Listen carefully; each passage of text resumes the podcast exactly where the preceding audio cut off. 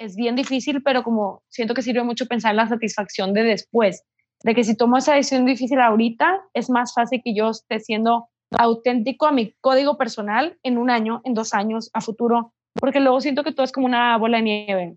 Tú tomas una decisión donde cedes, donde tú dices, no, esta vez no pasa nada, una vez hago lo incorrecto, una vez no me atrevo, una vez me quedo callado, y eso se va súper haciendo bola de nieve y se convierte en evidencia de que, de que no pudiste y te la crees y nada más te vas metiendo más profundo.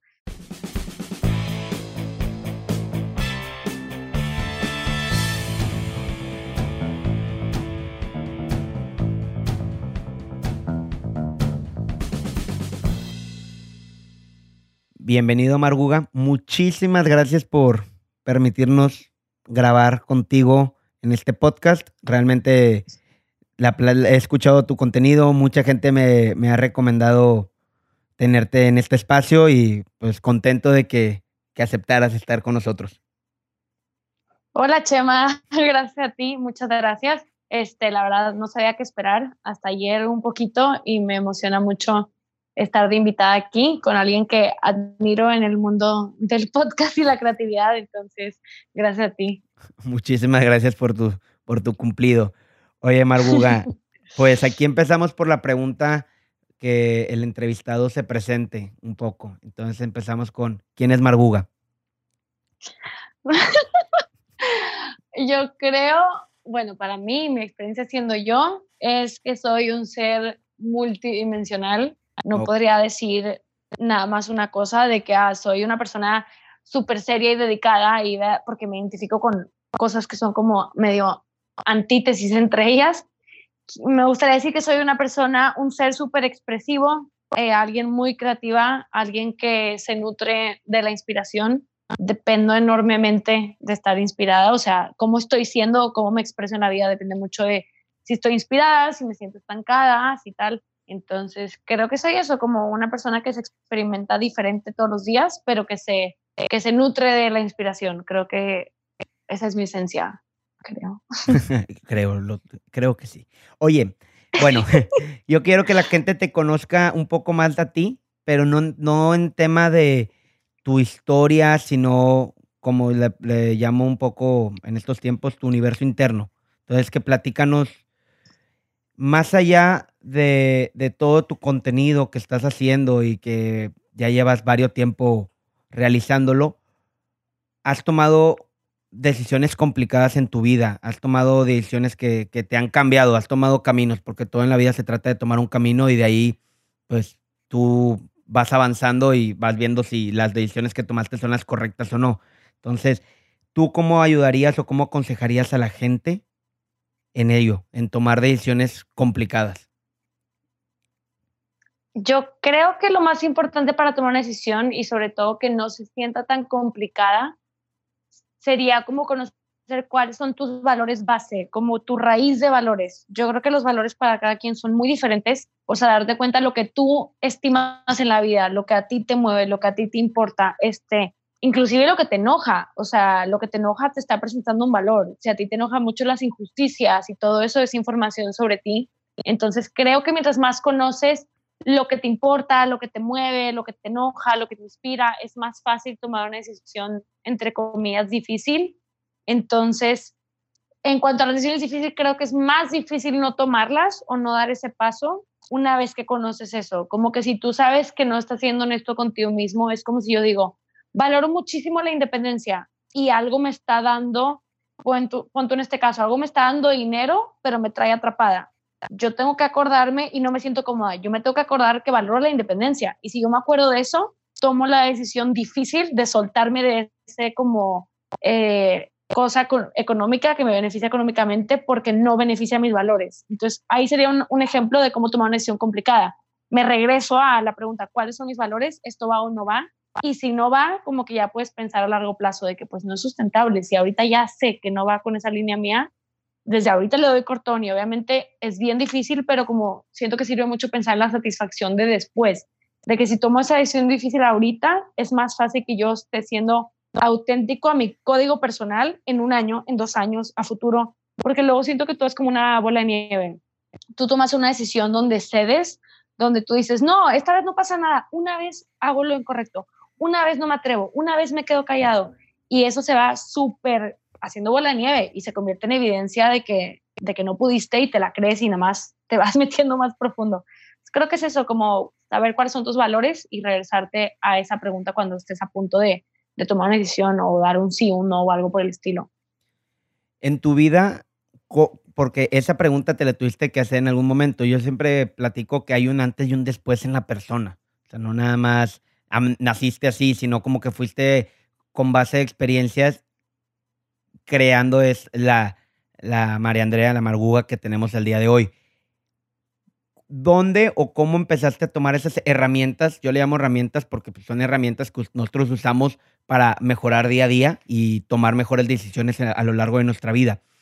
¿Cómo, ¿Cómo, o cuáles fueron esos pilares para tomar herramientas que te hayan ayudado a ti a pues, ser una mejor persona?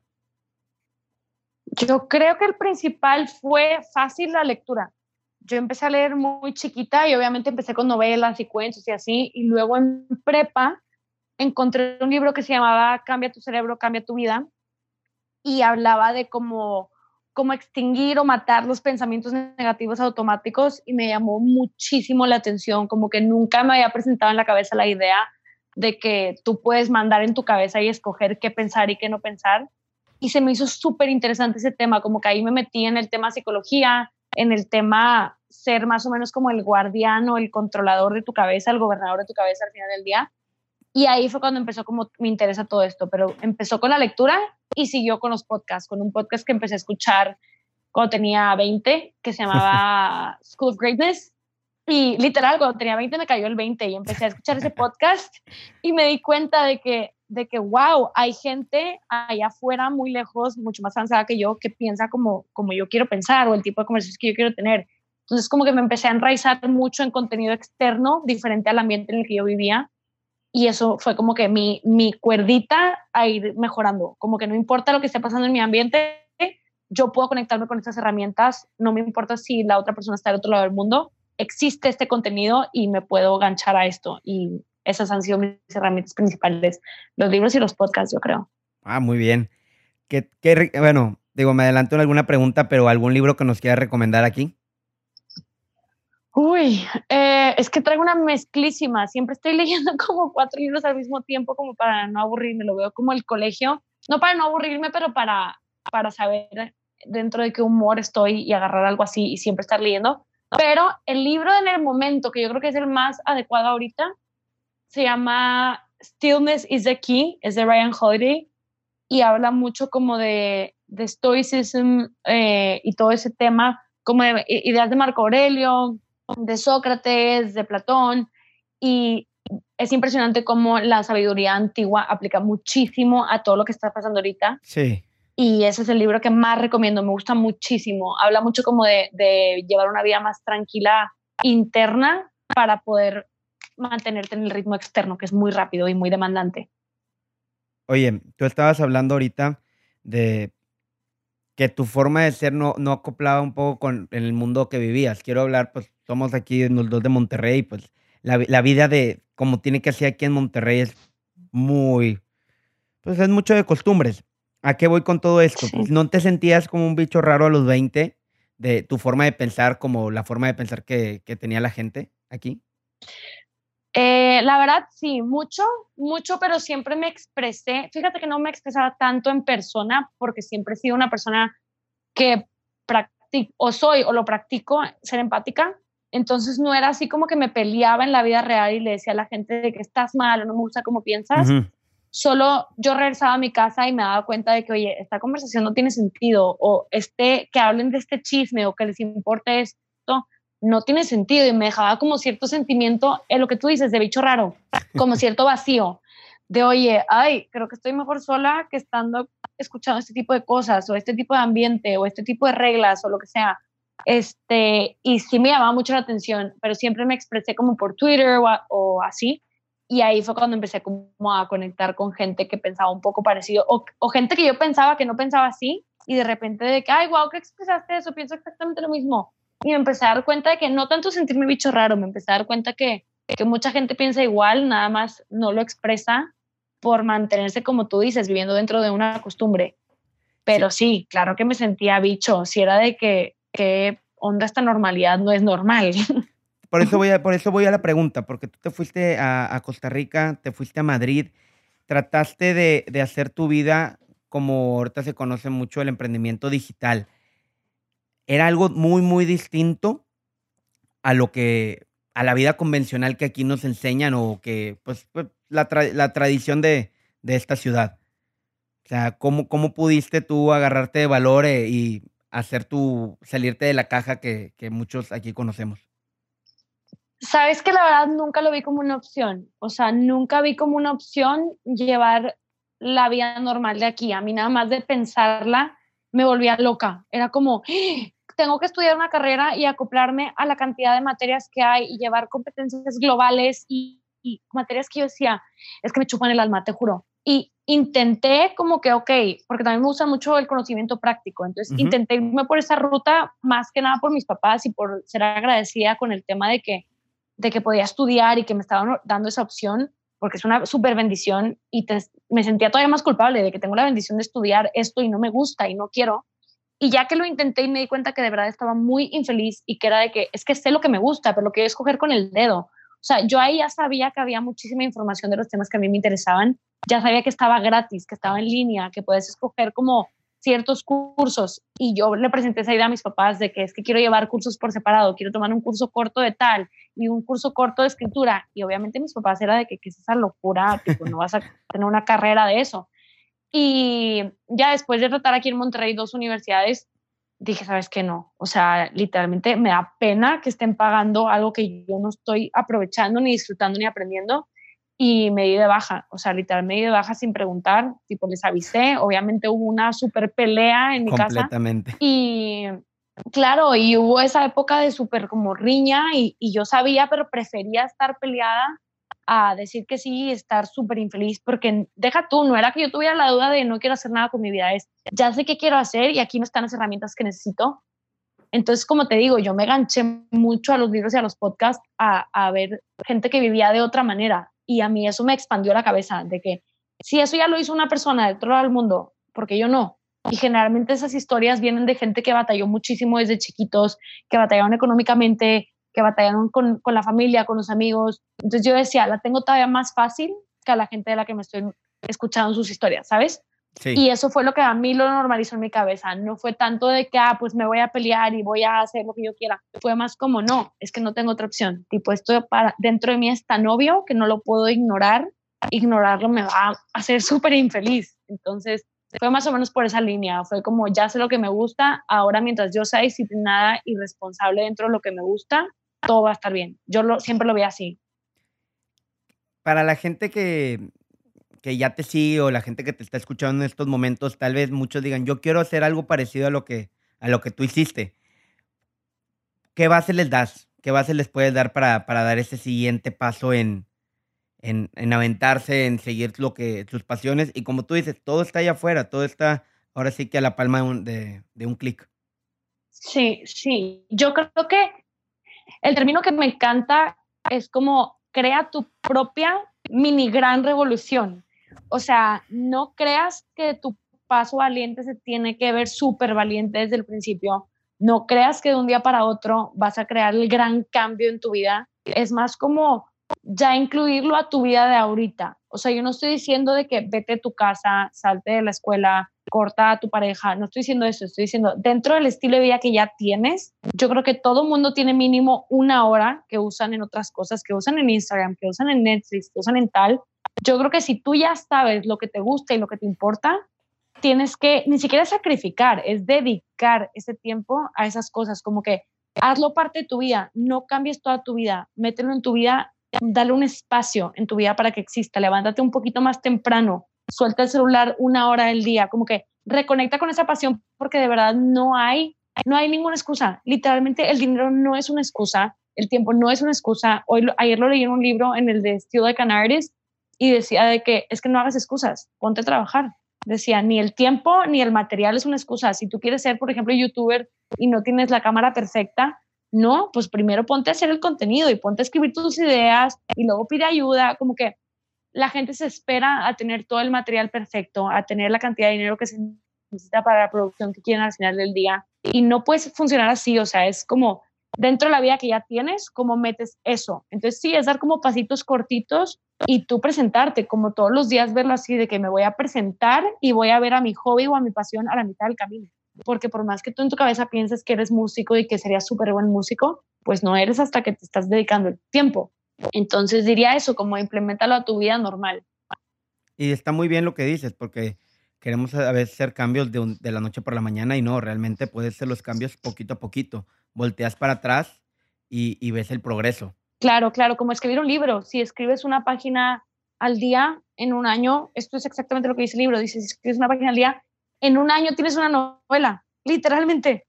O sea, son como hacer cachitos acumulativos, como poner ladrillos y, y de verdad después vueltas para atrás y dices de que, wow, en qué momento aprendí a dibujar, pues todos los días haciendo un trazo chiquito. Sí. Oye, Marguga, hay algo muy interesante en esto que tú estás diciendo de, ser youtuber, empezar lo que tú quieras, que algo que tú tienes, que digo, lo he platicado con varias gente y yo creo que mucha gente te lo ha dicho a ti también, la parte de ser auténtico. En tu caso, platico con personas y me han dicho que tu contenido es muy, muy auténtico y digo, yo también lo externo de esa forma. ¿Cómo, cómo llegas a, a una autenticidad y no parecer una copia de alguien más o algo que alguien más está haciendo? Porque es muy complicado esa parte. Ya, ya, ya. Sí, va por de ahí. hecho, lo pensé el domingo porque subí un story Ajá. y no pensé el story, nada más lo subí y me escribieron dos personas de que alguien me puso de que, ja, si no te conociera pensaría que estás en drogas. Ja. Y alguien más me puso de que la perdiste. Y literalmente fue que, ay, o sea, yo, nada más fui yo, tipo, no lo pensé. ¿De y qué esta era la gente lo story? vio como, nada, estaba yo acostada en mi cama y estaba diciendo que me iba a dormir temprano porque me iba a levantar temprano a meditar. Pero yo cuando estoy como en confianza, como que cambio el tono de voz de que me voy a levantar temprano a meditar. Ajá, sí, sí. O sea, ni lo pensé, tipo, te juro, nada más estaba contenta, lo subí. Y fue que, ah, wow, a la gente le hace ruido esto. Yo creo que es, que es como literalmente ser tú en un, sentir que estás en confianza. Al final del día, mucha gente dice, es que la gente pretende enfrente de la pantalla. Yo creo que la gente no pretende, yo creo que la gente saca una parte de su verdadero yo, que están solos y están en tanta confianza que se atreven a mostrar ese lado. Y yo empecé mi, mi Instagram con el tema de comida, con el tema de sanación, y siempre sentí que estaba atrayendo al tipo de gente que, que me gustaría platicar con ellos en persona. Entonces no me servía de nada como fingir o ponerme en una posición de, de superioridad o de, ¿sabes? O sea, aunque tenga el conocimiento para ser maestra o algo por el estilo de los temas de los que hablo, como que prefiero que sea una plática y estar abierta yo también recibir como, como cierta información o de repente me recomiendan libros o así. Entonces me lo he llevado mucho por la línea de cómo soy en persona o lo que me nace naturalmente porque es lo que hace que sea sustentable y lo que hace que no me canse. Digo, obviamente no grabo todas mis polaridades, o sea, generalmente estoy de súper buen humor, pero también puedo ser muy pesada, también soy muy seria y si estoy sola en un café yo no quiero que me hable nadie, no quiero escuchar ni al pájaro. Entonces no es como que cuando estoy así en ese silencio me voy a grabar en total silencio con cara seria, ¿me entiendes? Entonces es, es nada más eso, como pensar de que, de que me voy a presentar como soy porque no quiero fingir ni en la pantalla ni fuera de la pantalla porque no me sirve de nada. Y aparte, de cierta manera, siento que es mejor que, que aunque no les caigas bien, se den cuenta que estás siendo tú, Auténtico. sí. a caerles bien por alguien que, que no eres, porque eso cae muy mal y porque eso siento que crea una crisis de identidad después. Tú Imagínate que, Ah, sí. que yo sí, estoy sí, sí. ¿Continúa? Sí, imagínate que estás fingiendo ser alguien y de repente pasa algo que te mueve todas tus cuerdas emocionales y estás siendo honesto y la gente no conecta con eso porque es de que, ay, ¿en qué momento te importa esta causa? ¿Sabes? Entonces sí creo que, que hay que como que mostrar eh, tus colores. Por ejemplo, uno de mis colores difíciles a mostrar sería el tema de, de la depresión, de la ansiedad, de todo el tema de los trastornos mentales a mí ese es un tema que, que, tengo muchísima comprensión al respecto, muchísima empatía, muchísimo interés en ayudar a ese tema, porque lo he vivido, lo he vivido y probablemente no en, no en un extent tan enorme como mucha gente, pero sé lo que es. Entonces, sí me gusta escribir de eso y sí me gusta hablar de eso con claridad, porque es un tema que a mí me mueve. Entonces, por más que yo tenga un humor súper feliz o una vibra más ligera o lo que sea, también tengo comprensión de este lado y quiero que se note. Quiero que se note que yo no soy feliz porque estoy idiota, soy feliz porque me lo he trabajado, ¿sabes?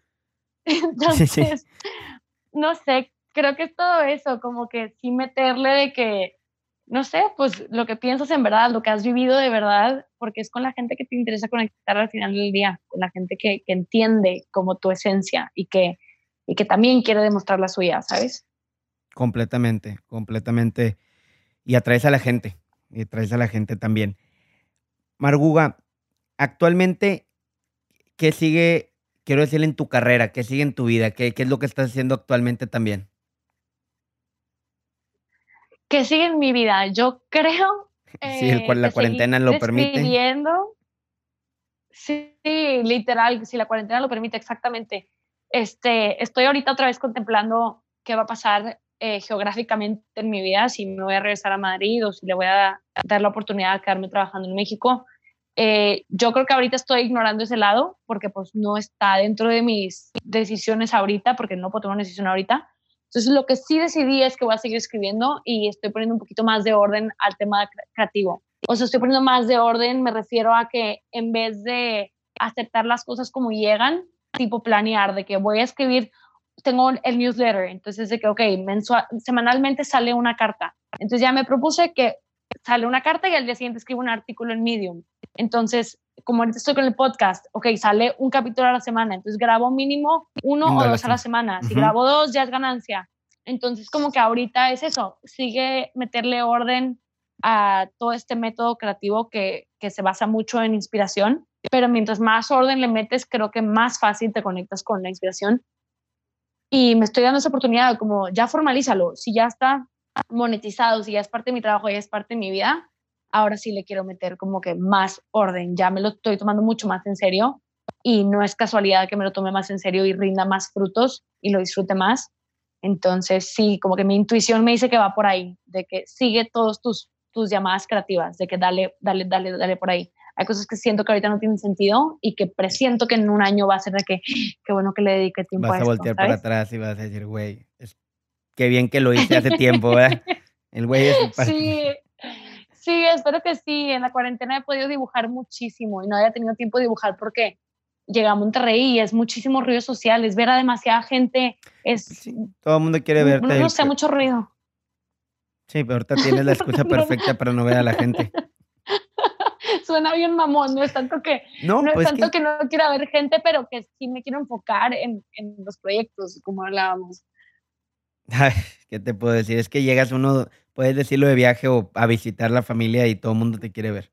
Pero pues tiene la excusa perfecta ahorita de la cuarentena. Ahora sí. Literal. A una distancia. Literal. Marguga, pasamos a una parte de preguntas y respuestas. Expláyate todo lo que quieras. Es un cuestionario, ese, son 30 preguntas, pero no vamos a hacer todas porque nos llevaría unas tres horas contestarlas. El cuestionario de Proust, eh, y voy a empezar con algunas.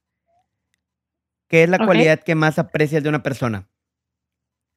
La resiliencia, fácil. La habilidad como de, de, que la vida te tumbe y decir de que no, no ha acabado ahí, ¿sabes? O sea, no creo que, no creo que tenga nada de malo caerte, ni tirarte un rato, ni llorar un rato, pero a mí esas ganas de seguir viviendo y de seguir expresando y de seguir, este, no sé, pues existiendo en la vida a full, o sea, estando presente, a mí es una cualidad que me encanta. O sea, como que la residencia para mí representa fuerza. ¿Qué hábito ajeno no soportas? Ufa. ¿Por cuál empiezas? yo creo que, que como el meticheo, como la gente que se mete mucho en la vida de los demás. Es como, como de verdad, porque te importa tanto, tipo, porque te afecta tanto, por más que tengamos comprensión del, del lado psicológico de esto, que es de que pues proyección o ta, ta, ta, ta, ta, o sea, así a primera instancia, de manera superficial, es algo que no soporto.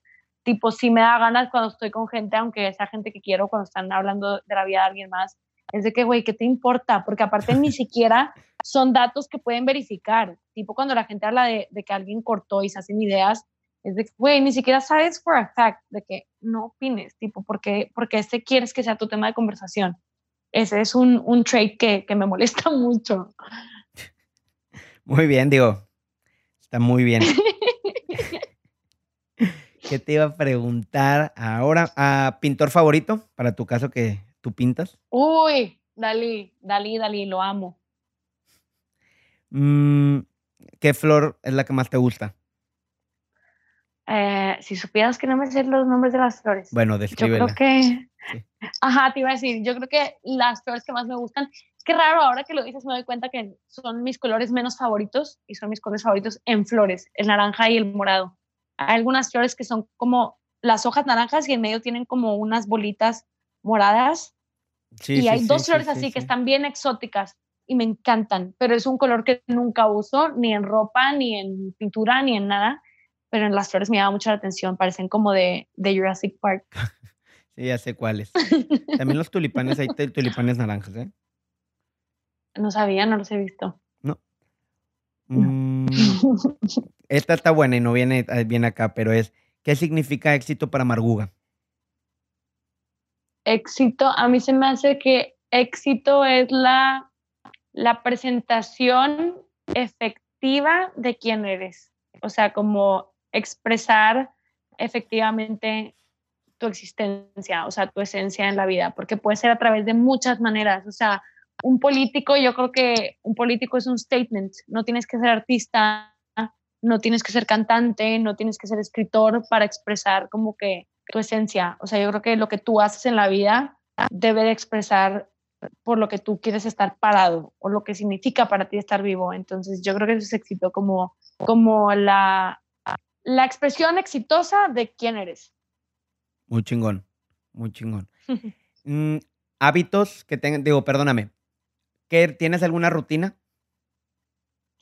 Mm, yo creo que tengo rituales, no tanto rutinas, este, rituales que no están tan apegados a las horas ni nada, pero yo creo que el más importante o el que más ya es parte de mi vida es comer en silencio. O sea, lo hago todos los días, mínimo una de las comidas al día o dos, yo de verdad cuando estoy comiendo no agarro el celular, no contesto llamadas, no checo notificaciones, generalmente lo dejo en otro cuarto. Y es una manera de, de, meditar. Y yo no sabía que era una manera de meditar hasta que lo empecé a hacer, me lo recomendaron mis maestros en clase. Y ya llevo que pues cuando viví sola comía todas mis comidas sola y ese era mi momento de paz, era mi momento de, se me ocurrían mil cosas y decía, ¿cuándo en la vida iba a pensar que masticando algo si me iban a ocurrir dibujos? ¿Sabes? como que es una manera, cuando estás masticando conscientemente, llegas a un nivel de pensamiento súper profundo que no llegas si estás platicando o si estás en el celular. Y deja tú, obviamente, también el lado de la salud. Digeres mucho mejor la comida. Entonces, creo que ese es mi ritual más importante y que más recomiendo comer en silencio y masticar bien. Y masticar bien. Mm, sí, no, no, en serio, es súper importante, como dices, el tema de la digestión. Sí. Me lo recomiendan mucho, pero ese es el, te lo digo sinceramente. ¿Cuál crees que sea tu mayor defecto? Mi mayor defecto, uh, ser muy impaciente. O sea, soy muy paciente para mis cosas, o sea, para ver los frutos de las cosas, pero soy muy impaciente a veces con la demás gente. Como que me, me trigger cosas que yo digo de que relájate, güey, o sea, de repente, o sea, cosas bien tontas, pero cosas que yo interpreto como interrupciones. O sea, si estoy haciendo algo y alguien me marca, que esa persona ni siquiera sabe lo que estoy haciendo, nada más me marcó porque algo necesita, a mí eso me pone loca, de que, ¡ah, no quiero que me marquen! Y me, me da demasiadas ganas de poner mi celular en el pleno todos los días de la vida. Y no lo hago porque pues no puedo por trabajo, pero yo viví así cuatro meses, o sea, sin chip en el celular y yo era feliz, pero pues no es una manera para funcionar ahorita con el tipo de trabajo que tengo, no se puede. Para nada. Entonces, ese es mi mayor defecto, como que la impaciencia en ese tema. Soy muy de que, ah, déjame paz, ¿sabes? Eres muy artística. ¿Tienes algún poeta que, que te guste? Algún poeta que me guste. Me gusta mucho Maya Angelou este, que es una mujer afroamericana que hablaba como que de sentimientos muy, muy profundos y yo creo que con toda la experiencia del mundo, porque vivió cosas muy difíciles y también era muy ritualística, muy, o sea, ella rentaba, creo que, creo que semestralmente un cuarto hotel y nunca dormía en el hotel. Literalmente se iba seis horas al día a escribir a la cama del hotel, nunca la extendía, literal le decía a la señorita de que, que ni cambiara las colchas ni nada porque no dormía ahí. Y se llevaba una Biblia, unas velas y sus cosas para escribir y no se distraía. Por seis horas escribía, escribía, escribía. Entonces me gusta desde la manera en la que escribía hasta cómo escribía y, y lo que transmitía porque dices, wow, que alguien que vivió cosas tan difíciles transmita cosas tan suaves y cosas que literalmente lees y sientes que te abrazan. me gusta mucho ella y me gusta mucho Charles Bukowski, que es todo lo contrario. No, pues sí, completamente. todo lo contrario, nada más que le admiro mucho, mucho como la autenticidad y lo honesto que era. Y ese güey tuvo que haber tenido una seguridad enorme en lo que estaba haciendo. O sea, una, un apego muy grande a su verdad como para expresarla de esa manera, porque es una verdad por la que puede ser súper criticado y lo hizo en vida, o sea, él expresaba pensamientos horribles, pero honestos, y se expuso a muchísima crítica y lo siguió haciendo, como que me, me gusta como eso, como las ganas, tenía que tener muchas ganas de decir lo que decía para tenerse a, tanta, a toda la crítica y todo lo que expresaba de él, que eran, entre comillas, negativo. Y rechazó muchas ofertas también de trabajo en su momento. Ajá, porque él estaba muy enraizado a lo suyo. así, en lo que él hacía, literal. Sí, está, está muy, sí, sí, Nunca he leído poesía así, pero tiene libros y nunca los he leído, pero sí me han dicho que están muy, muy, muy oscuros. Sí, tiene frases, tiene frases típicas. Y escribía sobre las mujeres con las que salía y todo, y sobre cómo siempre la regaba en sus relaciones y así. Y te mueres de risa. O sea, hablar de eso en vida no creo que haya sido fácil y más sabiendo que sus exes lo leían y le valía queso. sí, sí, le valía queso. Si, si no estuvieras haciendo lo que haces al día de hoy, ¿qué te hubiera gustado? ¿qué carrera hubieras cambiado? Mm, lo primero que quise ser fue abogada. No, no, no. Me gusta, odio el conflicto, pero amo el debate. O sea, no me gusta pelearme, pero me gusta mucho como la discusión fundamentada. O sea, si tú me dices, tú y yo vamos a discutir este tema, o sea, te voy a ganar. Me encanta. Y eso que odio el conflicto, pero ese tema de como debatir ideas y estar abierto, o sea, sí estoy abierta a estar mal. Entonces me gusta mucho cuando alguien me reta mentalmente. Yo le digo ping pong mental y creo que el, el tema de leyes y el tema, hasta las películas de abogados me mueven demasiado. Todo lo que te reta mentalmente es como, uh, exciting, ¿sabes? Bueno, yo soy abogado y digo, sí, está muy padre. Es que la, teoría, la teoría está con madre, pero cuando llegas a veces a la práctica es un poquito complicado, pero está muy bien. O sea, el tema del debate y eso en los libros que estabas leyendo, digo, más que, más que pelearte el, el, tema de debatir y cambiar de punto y está complicado tomar una posición y luego cambiarte y platicar ahora del otro lado, eso está muy interesante lo hacían, el tema de la filosofía te, te abre, te, hace, da mucha apertura en cuanto a, debatir hasta tus propios puntos de vista. Sí, sí, exacto. O sea, a mí alguien va a cambiar de opinión es alguien que se ganó mi admiración. Es como, como, wow, gracias. Tipo, a mí sí me gusta. Obviamente depende de la manera. Mucho un alguien dice, oye, estás mal, déjame te presento una manera mejor. O sea, sí estoy abierta a eso, sí me gusta. Perfecto. Y ya para terminar, ¿con qué tres consejos te quedarías toda tu vida? Uy, ¿con qué tres consejos me quedaría?